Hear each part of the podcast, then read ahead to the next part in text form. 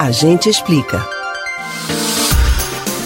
Cuidar bem dos animais de estimação é fundamental para a saúde deles e também para a dos tutores. Uma das providências mais básicas é garantir que os pets estejam sempre em dia com a vacinação contra a raiva. Graças aos programas de imunização, a circulação do vírus no ambiente urbano foi controlada. Mas você sabe por que é necessário continuar vacinando os bichinhos? A gente explica. A raiva é uma doença grave provocada por um vírus e transmitida por alguns mamíferos. Nas pessoas, o contágio se dá pelo contato de mucosas ou feridas com a saliva de animais infectados, o que ocorre geralmente por meio de mordidas. Tempos atrás, os casos de raiva em humanos eram quase sempre associados a animais domésticos. Porém, com o avanço dos programas de vacinação de cães e gatos no Brasil, a circulação dessa zoonose nas cidades foi controlada reduzindo o número de mortes de pessoas pela doença. A partir daí, os casos de raiva humana passaram a estar mais relacionados com mamíferos provenientes do ambiente silvestre,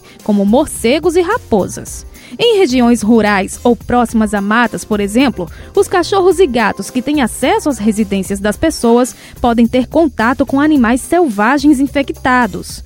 É por isso que manter os pets vacinados é indispensável para impedir que o vírus prejudique quem mora no campo e ainda volte a circular nas áreas urbanas. O sucesso da vacinação é revelado inclusive pelos números. De acordo com informações do Ministério da Saúde, foram registrados 240 casos da raiva humana de 1986 a 1990, ou seja, em menos de cinco anos. Já de 2010 a 2022, houve 45 notificações. De janeiro ao início de agosto deste ano, o Brasil confirmou cinco casos da doença. Todos resultaram em morte. Quando se instala no organismo, a raiva é praticamente incurável. Por isso, diante de ataques de mamíferos, é imprescindível lavar imediatamente o ferimento com água abundante e procurar atendimento nos serviços de saúde. Os profissionais avaliam as circunstâncias e aplicam o protocolo pós-exposição da forma mais adequada para a situação